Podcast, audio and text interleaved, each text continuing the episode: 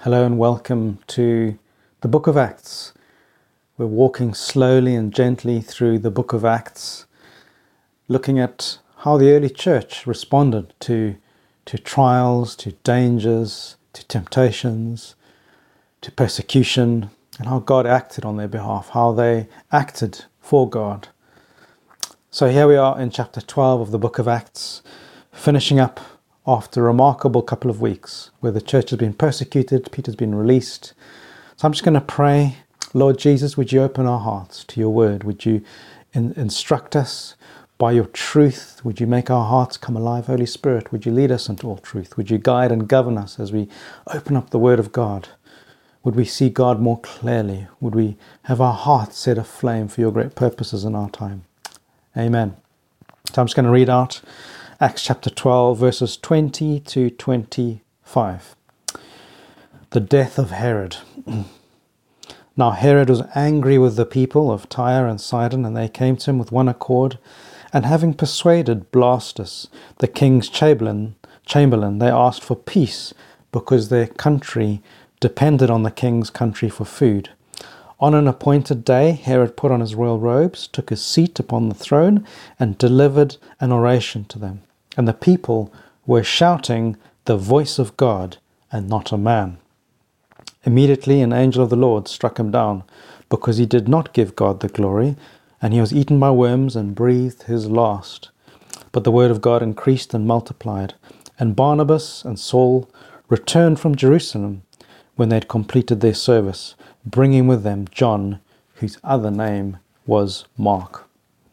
So previously, we've seen throughout this chapter how Herod, who dies here, has been persecuting the church. First of all, he beheads James, he imprisons Peter, and last week we saw Peter was released from prison, and we saw the passionately praying church who could barely believe that it was Peter who they'd been praying for, who'd been released, was at their door.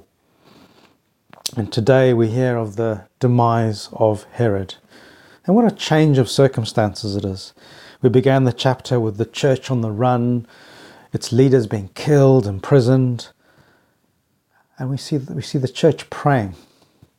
And now, at the end of the chapter, we see God as the last word. The persecutor is dead. So it says that Herod was angry with the people. They came to him with one accord, and having persuaded Blastus, the chamberlain, they asked for peace because they depended on the king's country for food. So Herod has got into a dispute with the people of Tyre and Sidon, who desire a hearing with him, and they seek peace. And this intermediary, Blastus, arranges the meeting. So on that appointed day, Herod puts on his clothes, takes his seat on the throne, and delivers an oration to them. He speaks to them. And the people begin to shout, "The voice of God and not a man." They almost attribute his response. They say, this is like God speaking. And Herod's all dressed up and prideful, and he speaks to these people pridefully. These people are angry with him. But then they begin to shout this mysterious response, "The voice of God, not a man." And it's not clear why, but it would seem that instead of either helping the situation or bringing peace, Herod was a crowd pleaser, and his heart became full of pride. He longed to be accepted. Just like we saw at the beginning of this chapter, he killed James, and the Jews were pleased. He wanted to do that again. He wanted to kill Peter.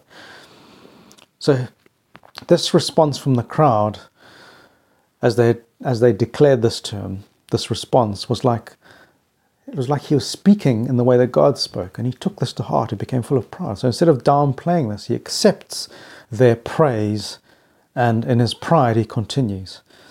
But at that very moment, it said, an angel strikes him dead. Immediately an angel at all strikes him down because he did not give glory to God, and he was eaten by worms and breathed his last. It's a very mysterious passage, but we just take it as it is. That's all we can do. So immediately an angel strikes him down. Maybe it was the same angel that had released Peter from the prison. And the reason is he did not give glory to God. So as I said, we've only got scripture here, and we've got other historical accounts from writers around the same time. But essentially he was filled with pride. He did not honor God, and he died shortly after this, painfully.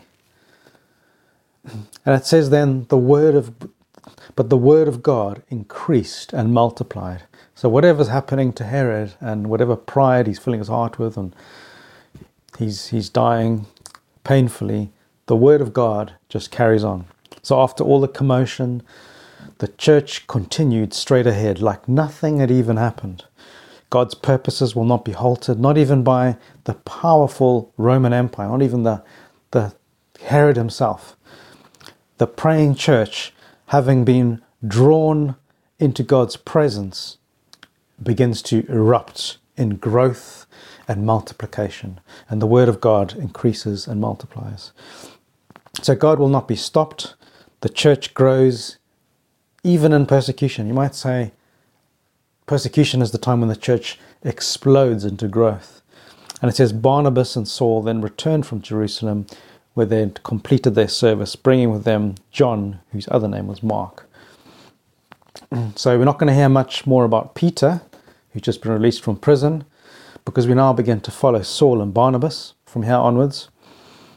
But you also meet this character, John Mark, whose mother's house had been the venue of the prayer meeting, and he's now joining Saul and Barnabas. Herod, who raised his hand to touch the church, is no more, but the church remains and has grown. Isn't that amazing? Herod sought to destroy the church, but he's only served to increase the church and multiply it. Persecution multiplies the church.